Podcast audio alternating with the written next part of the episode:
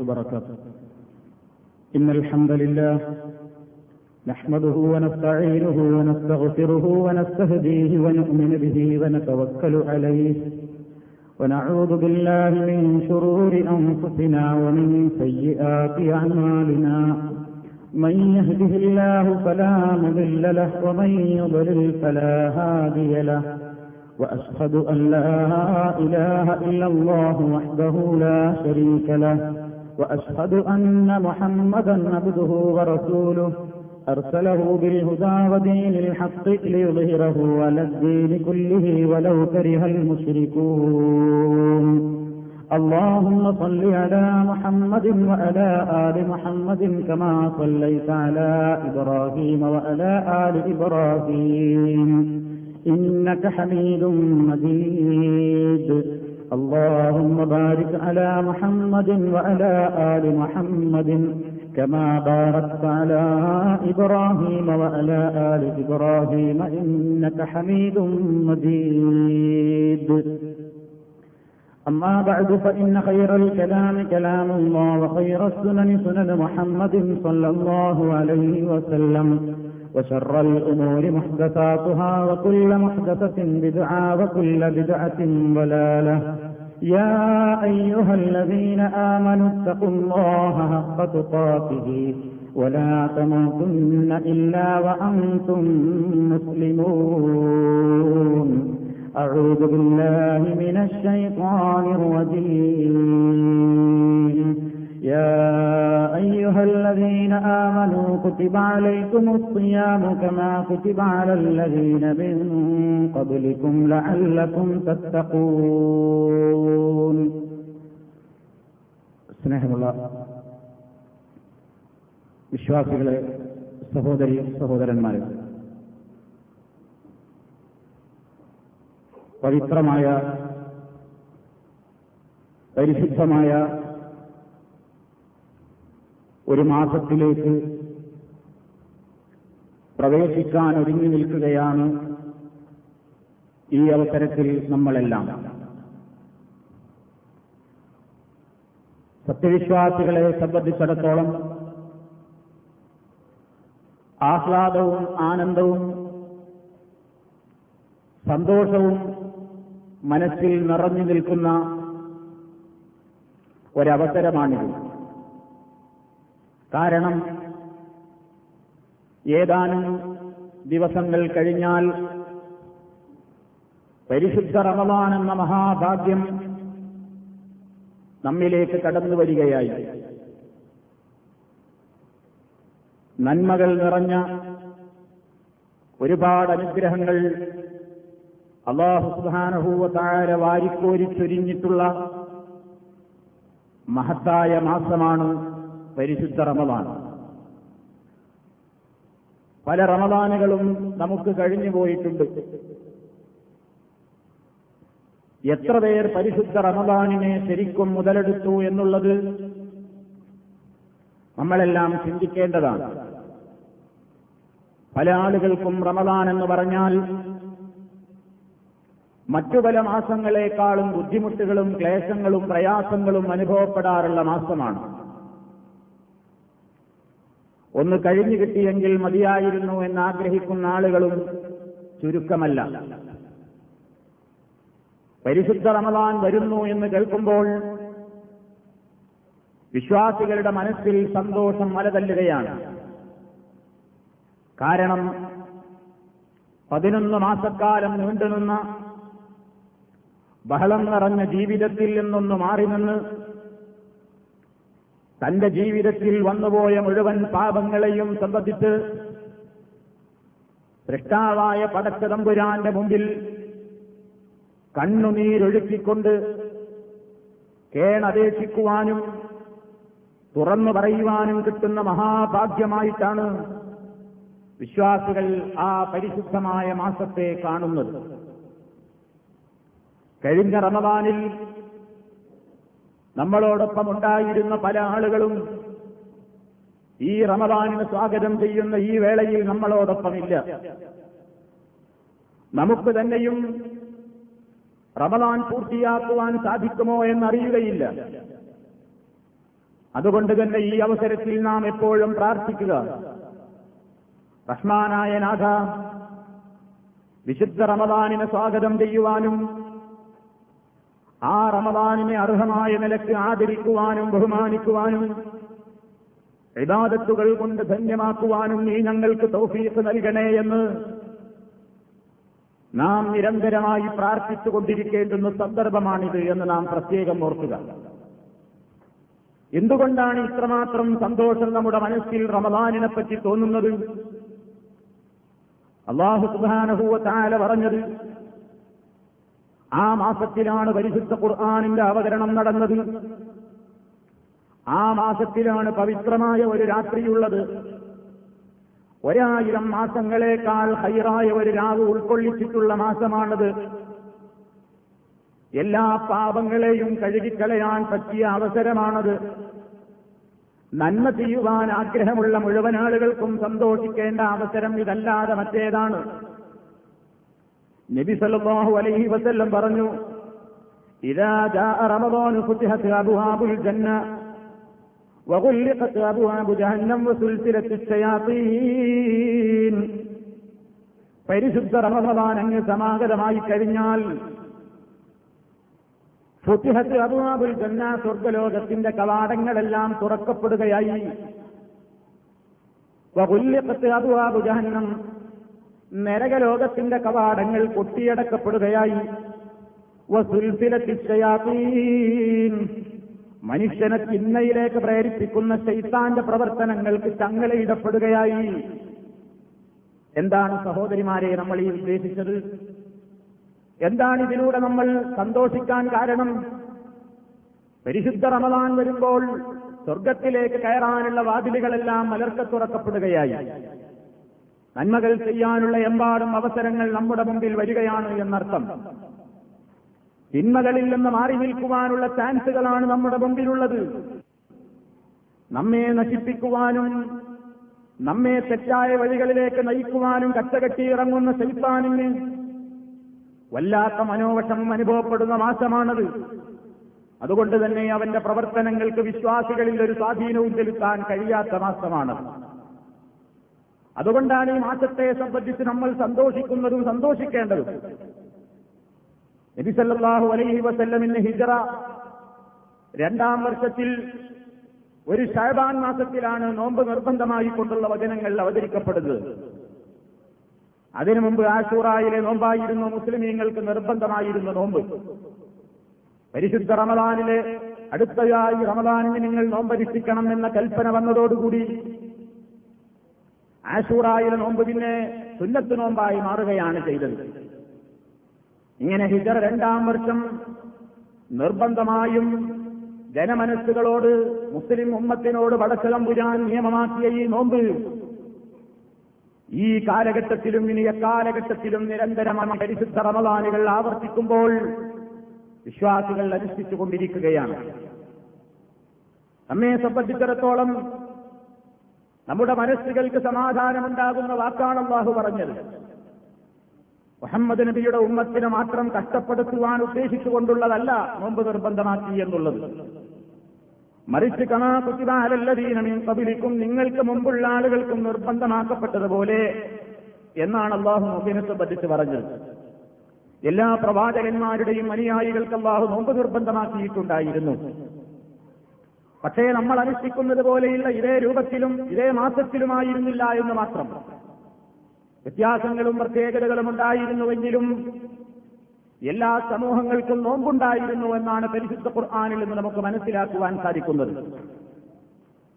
ഇതര ഇബാദത്തുകൾക്കില്ലാത്ത, മറ്റുള്ള ഇബാദത്തുകൾക്കില്ലാത്ത ഒട്ടേറെ പ്രത്യേകതകളാണ് നോമ്പിലുള്ളത്. ഈ അവസരത്തിൽ നമ്മളത് മനസ്സിലാക്കണം. കാരണം മറ്റുള്ള മാസങ്ങളെപ്പോലെ റമദാനിന് നമ്മൾ അങ്ങ് വെറുതെ ആലസ്യമായി കൈയൊഴിയരുത്. പലർക്കും നോമ്പ് കാലം വന്നാൽ ഉറക്കവും അതേപോലെ തന്നെ എങ്ങനെയെങ്കിലും നേരം കളഞ്ഞുകൊണ്ട് പട്ടിണി കിടക്കുന്ന സ്വഭാവമാണുള്ളത്. ഇതൊരിക്കലും ശരിയല്ല. റമദാൻ വരുന്നതിന്റെ മുമ്പേ നമ്മൾ മാനസികമായി റമദാനിനെ വരവേൽക്കാൻ തയ്യാറാകണം. എന്തിനാണ് നമ്മൾ നോമ്പനുഷ്ഠിക്കുന്നത്? എന്താണ് ഈ നോമ്പിന് ഇത്രമാത്രം പ്രത്യേകത അല്ലാഹു നിശ്ചയിക്കാൻ കാരണം? പരലോകത്തന സ്വർഗ കവാടങ്ങളിൽ കൂട്ടത്തിൽ റയ്യാൻ എന്ന പേരുള്ള ഒരു പ്രത്യേകമായ കവാടം തന്നെ നോമ്പനുഷ്ഠിച്ചിട്ടുള്ള നല്ലവരായ മനുഷ്യർക്ക് വേണ്ടി പ്രത്യേകം തുറന്നു കൊടുക്കുന്നു എന്ന് മഹാനായ നബി കരീം സ്വല്ലല്ലാഹു അലൈഹി വസല്ലം പറഞ്ഞിട്ടുണ്ട്. ഒരു പ്രത്യേക കവാടം തന്നെ അവർക്ക് വേണ്ടി നീക്കിവെച്ചിരിക്കുന്നു. മറ്റുള്ള ഇബാദത്തുകൾക്കില്ലാത്ത ഒരുപാട് പ്രത്യേകതകളുണ്ട് ഈ നോമ്പിന്. നമസ്കാരം നമുക്ക് ആളുകളെ കാണിക്കാൻ വേണ്ടി ചെയ്യാൻ സാധിക്കുന്ന ഒരു ഇബാദത്താണ്. ആയിരം ആളുകൾ നോക്കി നിൽക്കേ എനിക്ക് ഭംഗിയായി ജനങ്ങളുടെ മുമ്പാകെ വെച്ച് വലിയ ഭക്തനെന്ന് തോന്നിക്കുമാറുള്ള നിസ്കാരങ്ങൾ നിസ്കരിക്കാൻ എന്നെ കൊണ്ട് സാധിക്കും. നിങ്ങളിൽ ഓരോരുത്തരെ കൊണ്ടും അങ്ങനെ സാധിക്കും. അതേപോലെ തന്നെ പതിനായിരങ്ങളുടെ മുമ്പിൽ വെച്ച് ഞാൻ വലിയ ധർമ്മിഷ്ഠനാണെന്ന് ആളുകളെ കാണിക്കാൻ വേണ്ടി ലക്ഷക്കണക്കിന് രൂപ പരസ്യമായി ധർമ്മം ചെയ്തുകൊണ്ട് എനിക്ക് വലിയ ആളാകാനും ഞാൻ വലിയ സക്കാത്ത് നൽകുന്ന മുതലാളിയാണെന്ന് തോന്നിപ്പിക്കാനും എനിക്ക് സാധിക്കും. അതേപോലെ തന്നെ ലക്ഷങ്ങൾ പങ്കെടുക്കുന്ന ഹജ്ജ് സമ്മേളനത്തിൽ പോയിട്ട് പരിശുദ്ധ ഹജ്ജും ഉംറയും നിർവഹിച്ചിട്ട് നാട്ടുകാരുടെയും കുടുംബങ്ങളുടെയും ഇടയിൽ ആ ഹജ്ജ് ചെയ്തവനെന്ന പേര് കിട്ടുക എന്ന ഉദ്ദേശത്തിന് വേണ്ടിയും അക്രമം ചെയ്യാൻ മനുഷ്യരെ കൊണ്ട് സാധിക്കും. എന്നാൽ നോമ്പ് അങ്ങനെയല്ല. നോമ്പ് എന്ന് പറയുന്നത് നമ്മളും അല്ലാഹുവും മാത്രം അറിയുന്നൊരു സംഗതിയാണ്. ഒരാൾക്കും എനിക്ക് നോമ്പുണ്ടോ ഇല്ലേ എന്ന് പറയാൻ കഴിയില്ല. അത് പടച്ചതമ്പുരാനും ഈ അടിമയും തമ്മിൽ മാത്രം ബന്ധപ്പെടുന്നൊരു പ്രവർത്തനമാണ്. അതുകൊണ്ട് തന്നെയാണ് നബി സല്ലല്ലാഹു അലൈഹി വസല്ലം പറയുകയാണ്, ഒരു ഖുദ്സിയായ ഹദീസിൽ റബ്ബ് പറയുന്നു, മനുഷ്യപുത്രന്റെ എല്ലാ കർമ്മങ്ങൾക്കും പത്ത് മുതൽ എഴുന്നൂറ് ഇരട്ടി വരെയാണ് കൂലി. നമ്മൾ ഏതൊരു സൽക്കർമ്മം ചെയ്താലും അല്ലാഹു സുബ്ഹാനഹു വ തആലാവിന് പത്ത് മുതൽക്കാണ് കൂലി നൽകാൻ തന്നെ തുടങ്ങുന്നത്. ഒരു നന്മ ചെയ്താൽ അതിന് പത്ത് പ്രതിഫലമാണ്. പത്തിൽ തുടങ്ങിയിട്ട് എഴുന്നൂറ് ഇരട്ടി വരെ എത്തുന്നു. അത് ഓരോരുത്തരുടെയും ആത്മാർത്ഥരുടെയും ഇഖ്ലാസിന്റെയും അളവറിയുന്നവനാണ് അല്ലാഹു. ആ അല്ലാഹു സുബ്ഹാനഹു വ തആലക്കറിയാം ഓരോരുത്തരുടെയും ഇഖ്ലാസും ആത്മാർത്ഥതയും എത്ര കണ്ടുണ്ടെന്ന്. അതിനനുസരിച്ച് റബ്ബനാ കൂലി കൊടുക്കുകയാണ്. എന്നാൽ അല്ലാഹു നോമ്പിനെ സംബന്ധിച്ച് പറയുന്നത്, നോമ്പ് അങ്ങനെയല്ല. ഇല്ല സൗം ഫഇന്നഹു ലീ വഅന അജ്സീ ബിഹി. നോമ്പ് എനിക്കുള്ളതാണ്, ഞാനാണ് ഇതിന് കൂലി കൊടുക്കുന്നത്. അല്ലാഹു പറഞ്ഞു എന്ന് പറഞ്ഞുകൊണ്ടൊരു ഖുദ്സിയായ ഹദീസിലൂടെ റസൂൽ പറയുകയാണ്, മറ്റുള്ള ഇബാദത്തുകൾക്കൊക്കെ പത്ത് മുതൽ എഴുന്നൂറ് ഇരട്ടി വരെയാണ് കൂലി. നോമ്പിന് അങ്ങനെയല്ല. നോമ്പ് എനിക്കാണ്, ഞാനാണ് അവന് കൂലി കൊടുക്കുന്നത് എന്ന് അല്ലാഹു പറയുമ്പോ ഇവിടെ നമുക്ക് ശ്രോതാക്കൾക്കൊരു സംശയമുണ്ടാകും. എന്താണ് അല്ലാഹു അങ്ങനെ പറഞ്ഞത്? നിസ്കാരം അല്ലാഹുവിനുള്ളത് തന്നെയാണല്ലോ, അള്ളയാണ് കൂലിയും നൽകുന്നത്. ഹജ്ജ് ചെയ്യുന്നത് അല്ലാഹുവിന് വേണ്ടിയാണ്, അള്ള തന്നെയാണ് കൂലിയും നൽകുന്നത്. സക്കാത്ത് കൊടുക്കുന്നത് റബ്ബിന് വേണ്ടി തന്നെയാണ്, റബ്ബാണ് അതിന് കൂലി നൽകുന്നത്. എല്ലാ ഇബാദത്തുകളും നമ്മൾ ചെയ്യുന്നത് അല്ലാഹുവിന് തന്നെ, അല്ലാഹു തന്നെയാണ് അതിന് കൂലിയും നൽകുന്നത്. പക്ഷേ നോമ്പിനെ സംബന്ധിച്ച് പറഞ്ഞപ്പോൾ മാത്രം പ്രത്യേകമായി റബ്ബ് പറയുകയാണ്, നോമ്പ് എനിക്കുള്ളതാണ്, ഞാനാണ് അതിന് കൂലി നൽകുന്നത്.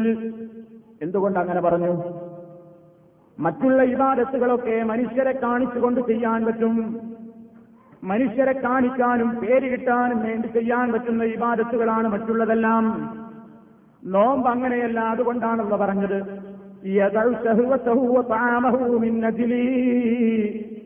എനിക്ക് വേണ്ടിയാണ് അവൻ അവന്റെ ഭക്ഷണത്തെയും അവന്റെ ശാരീരികമായ ആഗ്രഹങ്ങളെയും അഭിലാഷങ്ങളെയും എല്ലാം ഒഴിവാക്കിയത്.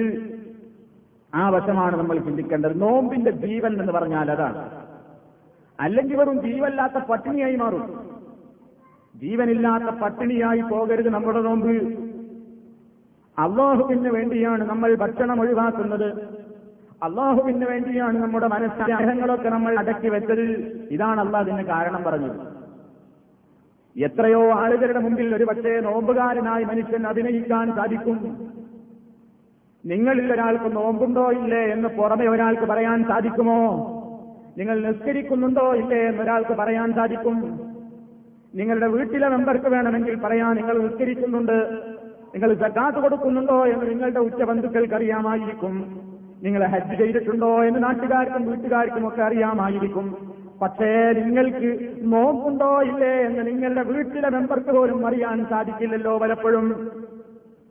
നോമ്പുകാരനായി അഭിനയിച്ചിട്ട് രഹസ്യമായി ഒരു ബെഡ്റൂമിൽ കിടന്നിട്ട് വാതിലങ്ങിൽ ഓപ്പി ചെയ്തിട്ട് ഇഷ്ടം പോലെ ഭക്ഷണം കഴിച്ച് ചിരിയും തുടച്ച് പുറത്തിറങ്ങിക്കൂടെ നമുക്ക്?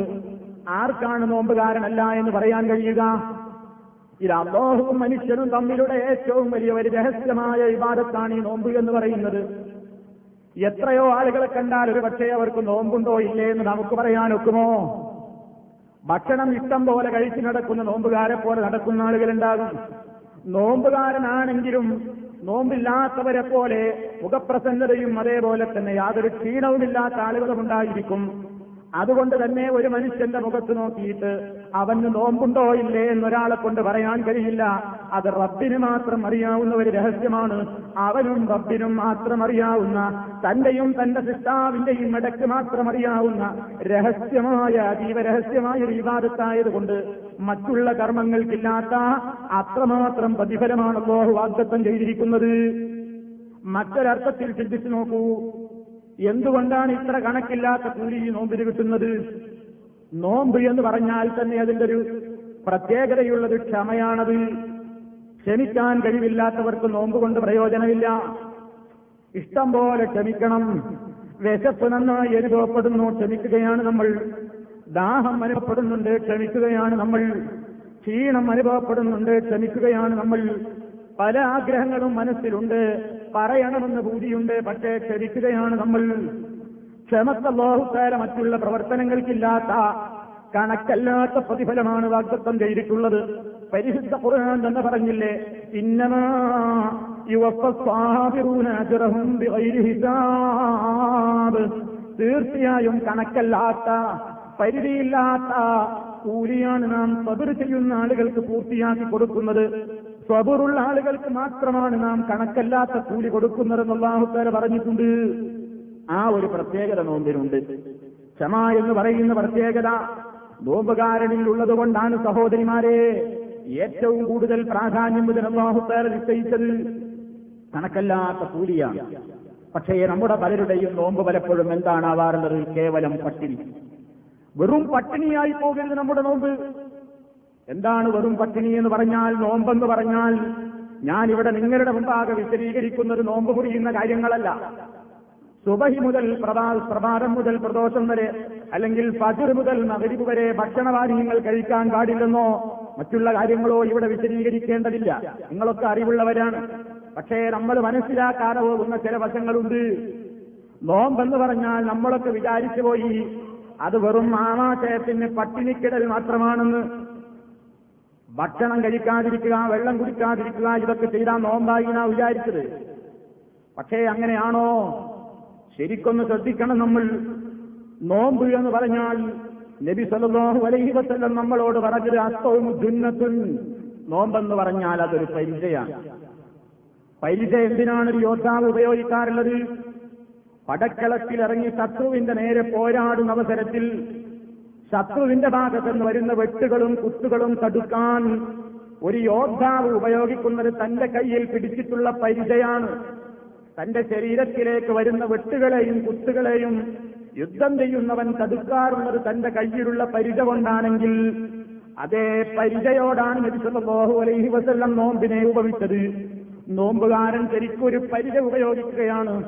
എന്താണ് പരിച ഉപയോഗിക്കുക എന്ന് പറഞ്ഞാൽ റസൂലുള്ള വിശദീകരിക്കുകയാണ്, ഫഇദാ കാന യൗമു സൂമി അഹദികും, നിങ്ങളിൽ ഒരാൾ നോമ്പുകാരനായി ദിവസം അങ്ങെത്തിക്കഴിഞ്ഞാൽ ഫലാ യർഫദു വലാ യസ്ഹബ്, നിങ്ങളൊരിക്കലും തോന്നിയാത്ത വർത്തമാനങ്ങൾ പറയരുത്, ശൃംഗാര വർത്തമാനങ്ങൾ പറയാൻ പാടില്ല, അനഭിലഷണീയമായ കാര്യങ്ങൾ പറയാൻ പാടില്ല, വെറുപ്പുളവാക്കുന്ന കാര്യങ്ങൾ സംസാരിക്കാൻ പാടില്ല, അനാവശ്യം പറയാൻ പാടില്ല, വലാ യസ്ഹബ്, അട്ടഹസിക്കുകയും അതേപോലെ തന്നെ ശബ്ദമുണ്ടാക്കുകയും കരമ്പൽ കൂട്ടുകയും വേണ്ടാത്തതിന് ചണ്ട കൂട്ടുകയും ഒന്നും ചെയ്യാൻ പാടില്ല.